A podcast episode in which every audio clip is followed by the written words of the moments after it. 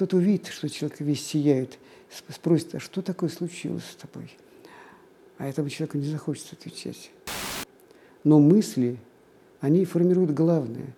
Вот подумал человек о другом негативно, а потом желает с ним вместе дружить и вместе сотрудничать.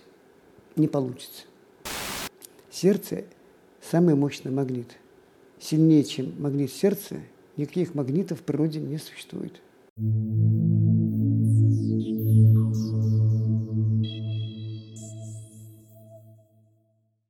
Дорогие друзья, рады вновь приветствовать вас в студии «Синтез», где мы продолжаем исследовать тему правильных человеческих отношений. Сегодня наш новый интересный собеседник Олег Николаевич Чеглаков, основатель и руководитель Рериховского общества «Зов в культуре», автор книг и учебных программ по философии Рериха и учению живой этики. Здравствуйте, Олег Николаевич. Здравствуйте. Рады, что вы к нам пришли. Интересно услышать от вас в первую очередь, как вам видится необходимость освещения темы правильных человеческих отношений, вопросов с этим связанных именно в наше время. Вопрос и простой, и одновременно сложный. Все люди хотят жить в мире, в дружелюбии, добрососедстве, доброжелательности, но пожимают плечами и спрашивают друг у друга, ну почему же не получается – а дело в том, что мне видится, что сначала человек должен познать, что он есть дух все-таки. О чем и христианство говорит, и другие религии. Что у него есть душа, и только потом уже тело. И если знать еще, что дух бессмертен, то тогда и все человеческие взаимоотношения выстраиваются таким же образом. Но зачем я, вот, например, буду долго выстраивать с кем-то отношения, если мое Э, тело умрет, и вместе с телом я умру. Какой резон? Так многие думают. А если и думают об улучшении отношений, то только на время, во имя какой-то выгоды или потому что родственники. Когда же мы говорим о том, что человек – дух, и он бессмертен, то, следовательно, отношения можно продолжить. Мало того, когда мы говорим о дружеских отношениях, о друге, то мы должны предпосылать мысль о том, что этот друг вечный. Он уходит за пределы видимого существования. И, может быть, продолжена эта дружба в невидимом мире, который мы называем тонким. Вот в тонком мире человек, как во сне находясь, может представить, что это за жизнь. И вот если человек в тонком мире э, знает, что существование его продолжается, он будет дружить с этим человеком в продолжении. Но самое интересное, тонкость здесь в чем заключается. Ни один человек не захочет с кем-либо вместе продолжать эти отношения, если он не будет думать о гармонии и выражении этой гармонии красоте. В тонком мире люди привлекаются именно созвучием, то есть гармонией. А ее можно выстроить только здесь, на Земле.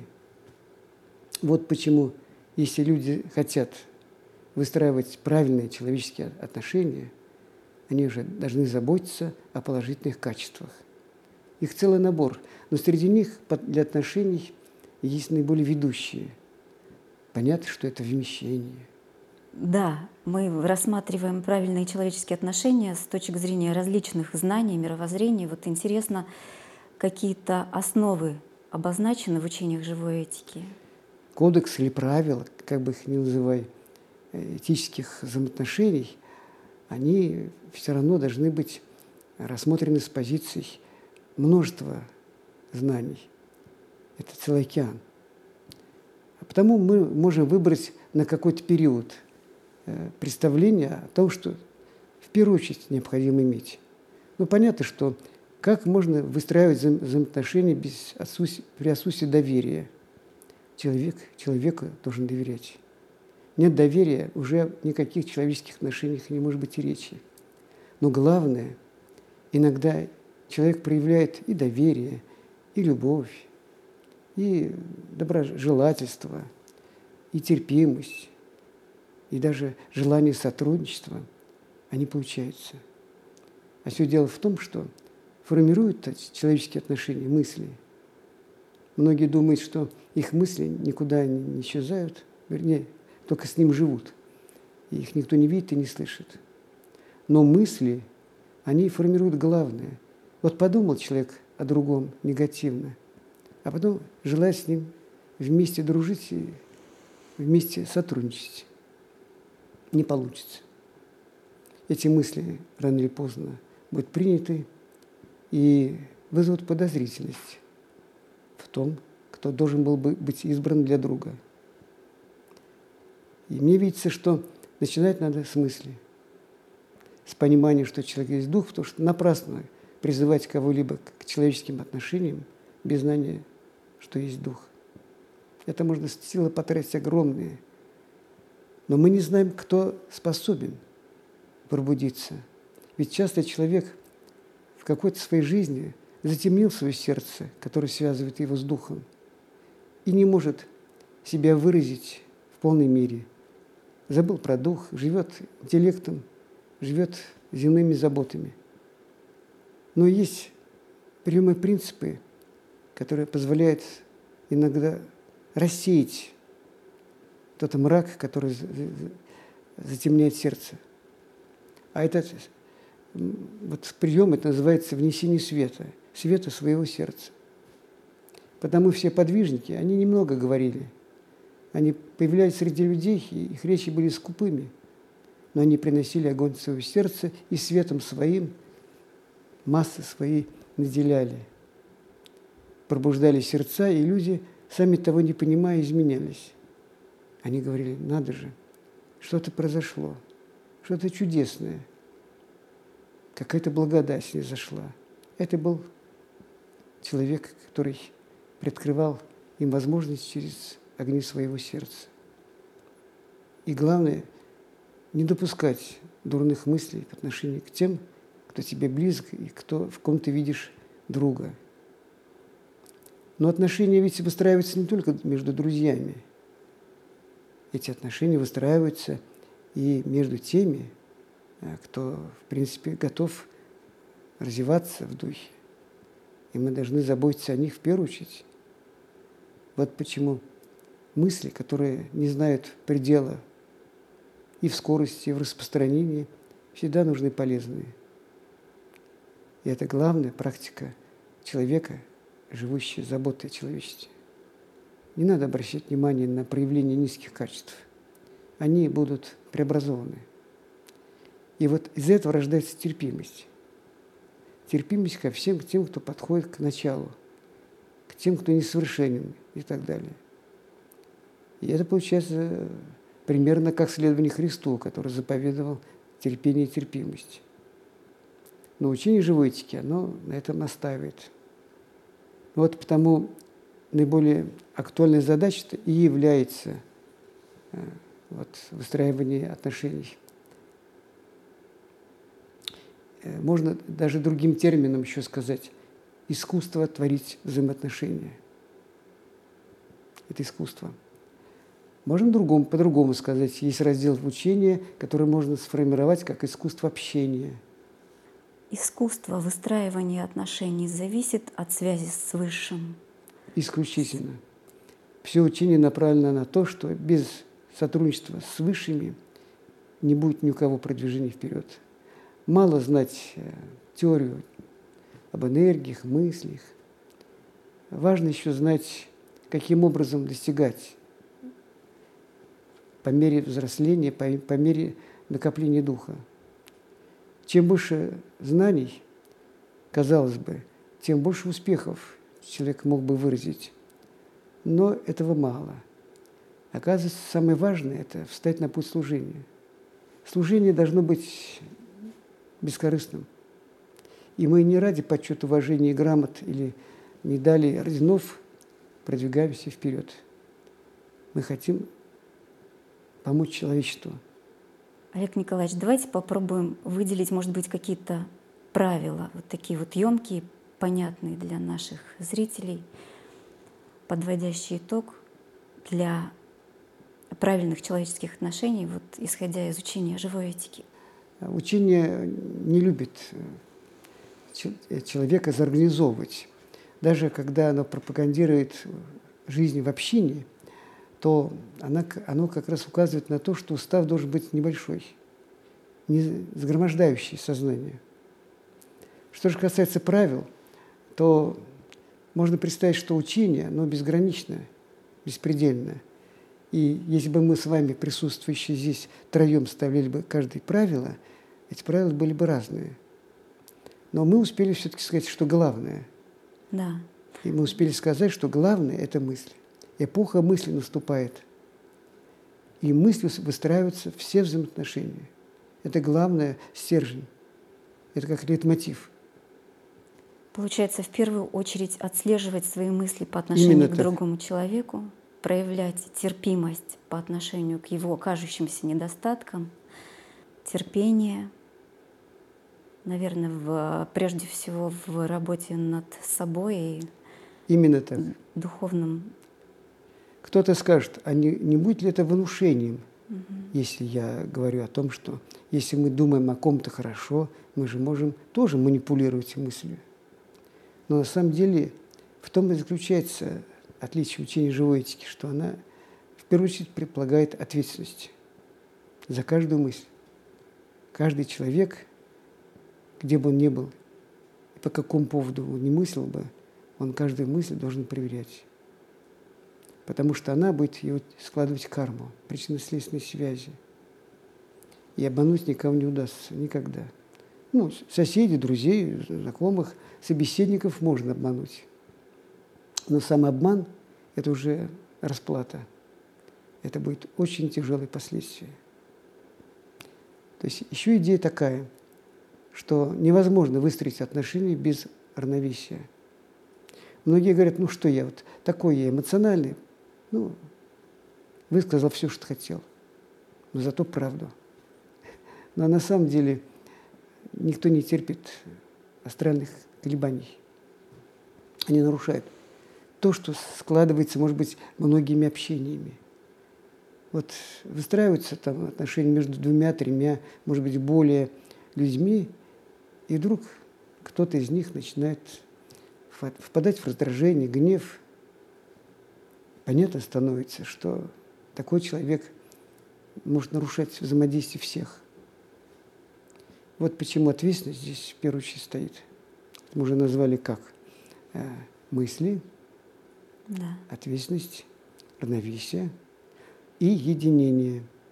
Вот, насколько я помню, в книгах еще приводится аналогия с магнитом о необходимости выстраивать правильные человеческие отношения, что может один магнит индивидуальный и как работает группа магнитов, именно вызывая помощь высших сил, которые вами сейчас были обозначены. Да. Еще мы должны знать, что существуют космические законы, их очень много. Но я здесь хочу назвать только сейчас один – закон фокуса. В любой группе людей, которые настраиваются взаимно, всегда есть фокус. Даже если мы случайно встретились, всегда будет фокус. Всегда. Это закон. И как бы человек говорил, ну я не фокус, да вы что, я скромно э, будет отрицать это, потому что никто ему не сказал об этом – но он должен знать об этом. Всегда существует. Он даже может быть самый молчаливый, малозаметный, но энергетически он будет притягивать и обладать самым сильным магнитом. Сердце – самый мощный магнит. Сильнее, чем магнит сердца, никаких магнитов в природе не существует. Но люди не пользуются им, не знают, как пользоваться. И задача будущего – потому эпоха сердца называется, овладеть сердцем, чтобы сердце решало все задачи. Время интеллекта закончилось. Интеллект должен быть подчинен сердцу. Не могли бы вы для наших зрителей сделать небольшую расшифровку, что подразумевается под сердцем? Потому что для многих это понятие сужено исключительно до физиологии. Вы знаете, есть как бы два, вернее, даже три понятия сердца. Но в расшифровке это средоточие. Это вот центр сердца. Он связан уже с более высокими проявлениями э, овладения мыслью, разумом, мудростью. И потому сердце знает, если мы доверяем ему. Но как только мы в малейших сомнениях находимся, то сердце не может ответить правильно, потому что оно сразу затемняется. То есть в эпоху сердца надо иметь доверие сердцу. И если мы хотим добрых отношений, то для нас очень важно настроиться на сердечность. Возникнет вопрос наверняка у наших зрителей, как настроиться на сердечность? Сколько бы приемов не применял человек, он и сами прием забывает, который применял. И казалось бы, безвыходная ситуация. Но человеку заповедна радость. Вот истинная радость, она в сердце, тончайшими нитями. И тот, кто испытал эту радость, он все время будет ее желать. Она тончайшая-тончайшая.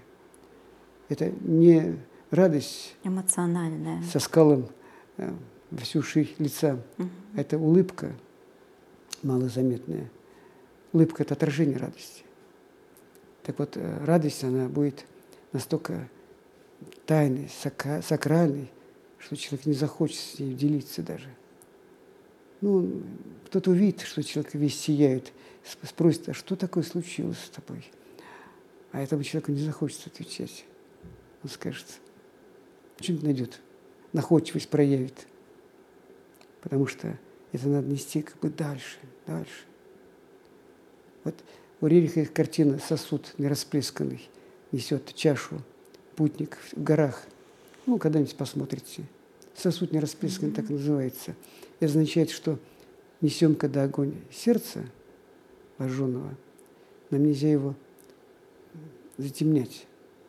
Даже где бы мы ни были, даже если ситуация не совсем приятная, даже если нас, наш труд кажется таким обыденным, физическим. То есть можно это незаметно все совершать. И только через ощущение радости, и кто почувствует, он уже все. Он никогда не откажется от этой мысли. Он все время будет искать ее. Олег Николаевич, мы обозначили сердечность как необходимое качество mm. для правильных человеческих отношений.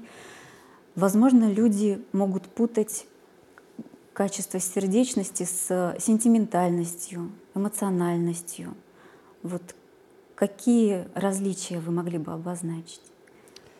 Сентиментальность – это ведь дум о себе. Это мне жалко самого себя. Умер родственник, и на взрыв плачу. Все думают, как он переживает, что родственник умер. А плачет о самом себе. О самом себе. Вот в, в фильме убили любимого персонажа, заплакал опять, забывая о том, что это искусство требует как раз проверки на равновесие. То есть переживать никто не мешает, но надо овладевать своими переживаниями. Ну а сердечность, а, ведь набор же качеств делится на такие, как мужество, бесстрашие, стойкость и тому подобное. А есть сердечность, милосердие, трепетность, любовь. Это вот категория любви через сердце проходит. Терпимость. И терпимость тоже значит. будет в этом ряду. Потому что без любви терпимости быть не может, в принципе.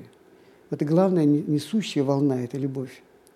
Ну что самое удивительное, э, говоря об огне сегодня, они все огненные. Вообще весь мир соткан из огня. Есть понятие мир проявленный, он весь из огня в основе.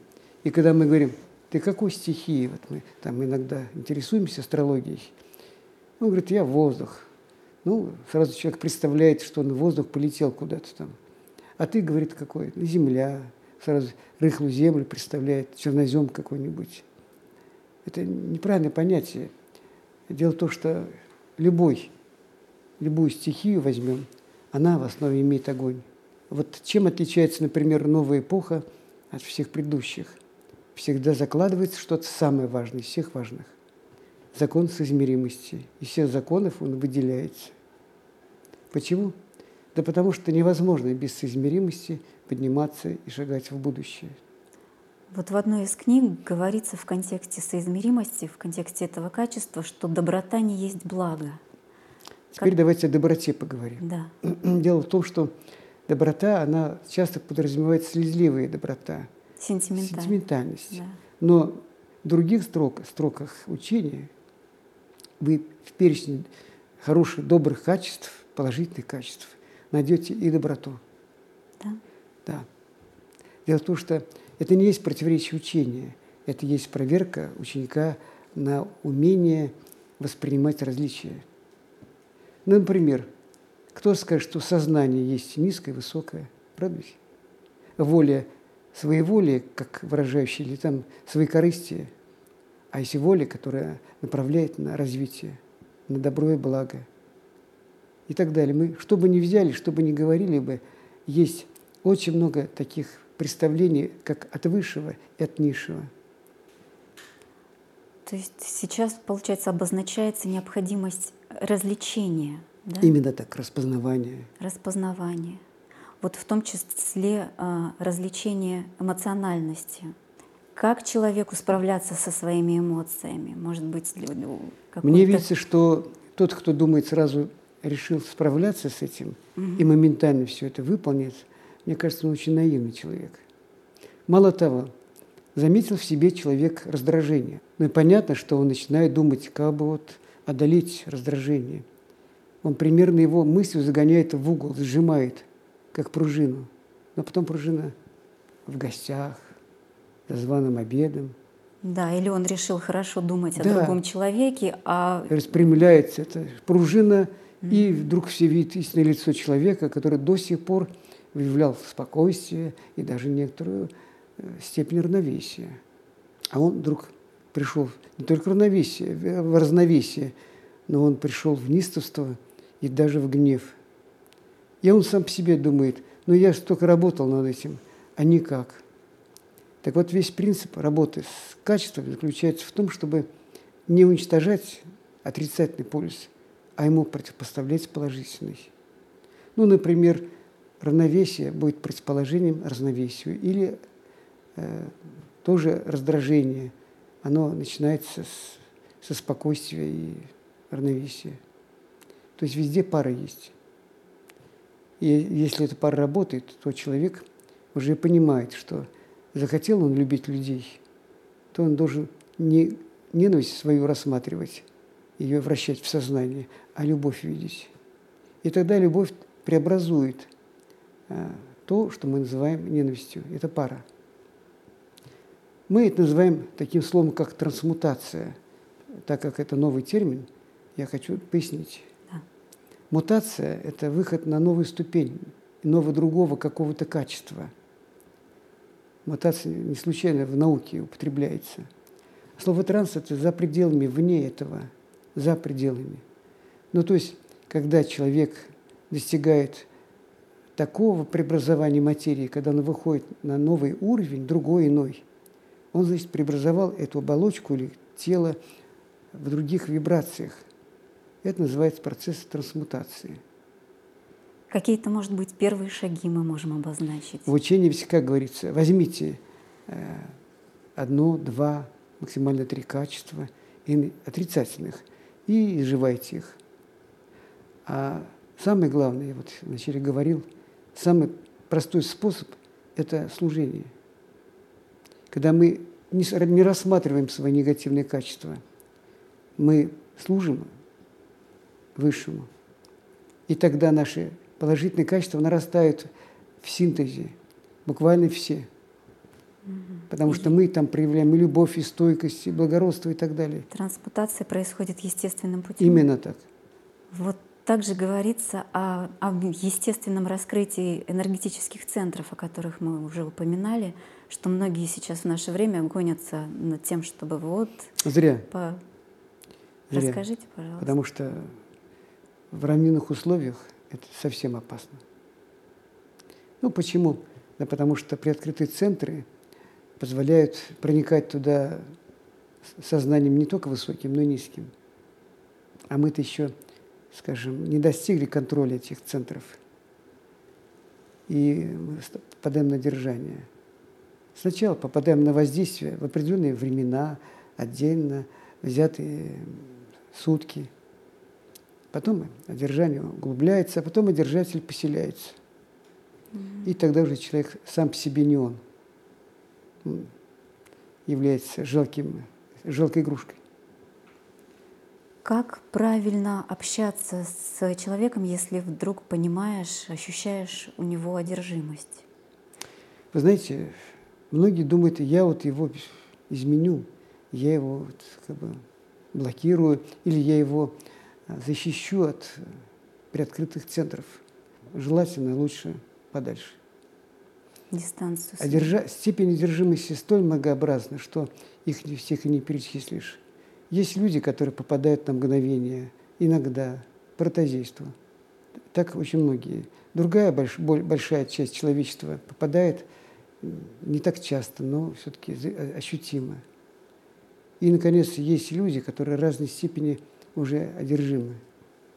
Считается, что чуть не половина в разной степени одержимости находится. Поэтому, когда мы удивляемся всем преступлениям, мы должны знать, что это одержание. Что человек сам себе не властен. Да, и, и он говорит, а я не хотел, я не помню. Угу. Он искренне говорит, а следователь утверждает, как вы можете не помнить? Угу. Вы совершили преступление такое и не помните. А он действительно в этом одержании перекрывает сознание. Если же человек все-таки говорит о центрах, то он вправе не только изучать, он должен их в совершенстве изучать. Можете ли вы рассказать какой-то пример из жизни семьи Рерихов, иллюстрирующий правильные человеческие отношения? Знаете, вот Елены Ивановны можно всю жизнь проследить как жизнь по выстраиванию этих отношений. Елена Ивановна не только мать своего семейства, она в первую очередь, конечно, общественный, культурный деятель огневик. Она постоянно была с чувством ответственности, глубочайшей. Вот, скажем, первое латвийское общество, рижское, оно имело вот такое становление, когда люди в большом количестве собиравшиеся и ссорились, и оскорбляли друг друга, потому что нежитые качества лились из них потоком. И можно представить, сколько терпения ей нужно было для того, чтобы одному написать ласковое письмо, другому, третьему. Да, причем она не скрывала э, все эти проявления низкие, но делала она это очень тактично. Вспоминается, например, ее вот, взаимоотношения с Николаем Константиновичем в петербургский период, когда они э, только-только готовились к тому, чтобы э, венчаться. Николай Константинович ехал доучиваться живописи в Париж, в мастерскую Кармона. И я вспоминаю, что Николай Константинович несколько в то время, не будучи еще совершенным, ревновал. Она любила балы, она была очень популярной красавицей, была редкая. Все мечтали только, чтобы жениться на ней. Но она любила побаловаться, поиграть, развлекаться. И вот Николай Константинович ей пишет о том, что все тебе только по балам ходить. Пишет в отчаянии, потому что узнает, что она опять была на балу и так далее. И, казалось бы, а при чем здесь вот выстраивание отношений? Но дело в том, что первым водителем в их отношениях был Николай Константинович. Это потом она стала ведущей, после восхождения. А до этого он говорил ей о том, что нечего пустым времяпрепровождением заниматься, надо делом заниматься. И вот все такие нравоучения с стороны Николая Константиновича привели к тому, что и она э, стала чувствовать большую ответственность в своем поведении. И все это создавало прочность узам, потому что они не только, как многие люди, семья вот развлекается вместе, а выстраивали в работе, в действиях. Отсюда рождалось вот то трудолюбие, которое потом передавалось детям. То есть все дети были известными тружниками. Ну, вы знаете, Юрий Николаевич был востоковед, ученый, не, по, не, по, не на сек, минуту или секунду даже не, не покидавший творческие э, замыслы в науке. А Святослав Николаевич был не только художник, довольно известный, но и кормились всей семьи. Ну, то есть они выросли в труде все, благодаря заботам, терпимости, терпению, чувству ответственности. Ну, у нас уже немного времени осталось. Mm-hmm. Хотелось бы коснуться качества, вернее, обратить на него внимание, которого вы коснулись, как раз приводя в пример эм, правильные человеческие отношения Елены Ивановны и ее семьи. Качество такта. Такт в вот, правильных человеческих отношениях. Заметьте, очень хорошее понятие. Почему? Потому что к тем э, качествам, которые близки любви, милосердие, да, трепетность, есть еще тактичность. А это происходит слово «такт». А такт – это ритм. Главное, надо понимать, что мы должны все подчинять ритму сердца, все наши действия. Например, как единому дыханию во Вселенной. Сердце настраивается над единое дыхание, и потому сердце правильно э, дает ритм. Как энергия пришла, сердце не работает, и бестактность рождается – в это время очищающие энергии какие-то пришли, человек пришел в нормальное свое состояние, а ему говорят, ты проявил бестактность. Он удивляется, как это могло быть. Я, да, бестактность. Не верит самому себе. То есть качество тактичности напрямую зависит, опять же, на настройке, на сердечность. Именно. На единение. И с... Тактичность – это еще выражение закона Господом Твоим. Сначала Господом моим был закон. Он заключался в том, что я воплотился и живу, чтобы развить свой дух. Мое, мне, даже в духовной жизни. Индивидуализация. Некая. Да. А потом, когда наступило новое время, он должен не столько заботиться о своем восхождении духа, сколько о восхождении духа людей. А потому он думает, что кому чего и дать. Господу Твоим как раз бережность и тактичность. Поэтому тактичность, она рождается от сердечности. Поэтому, когда человек заявляет о своем высоком духе, о своих каких-то особых знаниях, но бестактен, ну, мы должны представлять, что далек он от этих знаний. Это показатель. Олег Николаевич, мы подошли к финалу нашей программы. Сейчас есть возможность передать послание для наших зрителей, пожелания. Дело в том, что человечество вышло на ту стадию развития, когда выйти на уровень почитания света, что означает культура, света высших сил, может каждый человек. Вот я бы пожелал бы всем именно обратить внимание на сторону культуры – а для этого познакомиться с трудами Николая Константиновича Рериха. Это и есть тот светоч культуры, который призвал человечество. Спасибо, Олег Николаевич, Пожалуйста. за проникновенную беседу. Будем рады продолжить наше общение в новых да, выпусках. как договоримся. Спасибо, друзья, что были с нами. Нам интересны ваши впечатления, мысли. Поделитесь с нами в комментариях. Подписывайтесь на канал. До новых интересных встреч!